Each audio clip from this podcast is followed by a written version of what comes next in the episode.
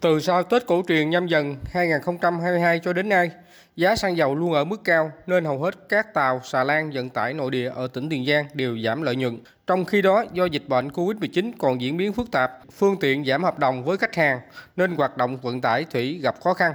Theo các chủ phương tiện vận tải thủy, đa số sử dụng nhiên liệu dầu cho động cơ, chi phí nhiên liệu chiếm hơn 30% tổng tổng giá cước vận tải.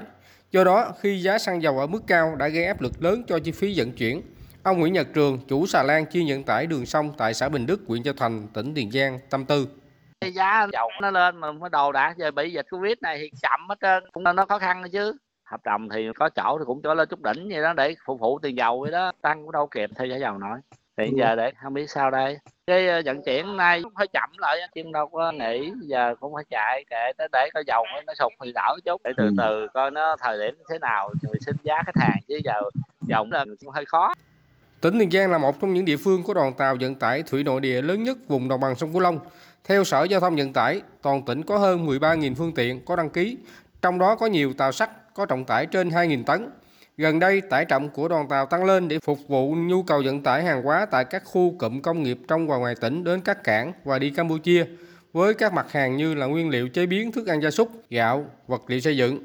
Hoạt động vận tải thủy nội địa gặp khó khăn đã kéo theo ngành đóng tàu ở tỉnh Tiền Giang đang dậm chân tại chỗ. Sau Tết cổ truyền đến nay, hầu hết các cơ sở đóng tàu trên địa bàn không có hợp đồng đóng phương tiện mới mà chỉ sửa chữa di tu ghe tàu cho khách hàng.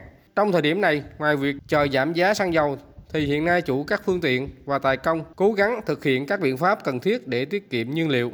Ông Trần Đỗ Liêm, Chủ tịch Hội đồng Quản trị Hợp tác xã Rạch Gầm tại thành phố Mỹ Tho, tỉnh Tiền Giang cho biết, đơn vị có hàng trăm phương tiện xà lan vận tải thủy nội địa để giảm bớt khó khăn do áp lực xăng dầu giá cao, nhiều biện pháp tiết kiệm nhiên liệu được áp dụng. cái nhiên liệu cái vận tải thủy ấy, thì tận dụng dòng chảy của sông do tác động của thủy triều để tăng tốc độ tàu giảm tiêu thụ nhiên liệu thì nó khác các vận tải bộ, là anh có thể tận dụng được gió nước. Thứ nhất là anh phải tận dụng được nước xuôi tức là gió xuôi hai là tận dụng tăng trọng tải tức là mình thay đổi cơ cấu của tàu thứ ba là giảm đi những cái chạy nó không cần thiết.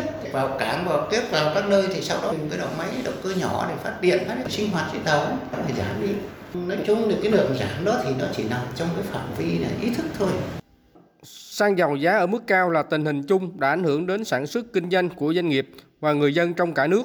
Do đó, các biện pháp giải pháp tiết kiệm nhiên liệu như ở đoàn tàu vận tải thủy nội địa tại tỉnh Tiền Giang là cần thiết để giảm bớt khó khăn trong cơn bão giá, ổn định hoạt động, giữ vững được hợp đồng đã ký với khách hàng.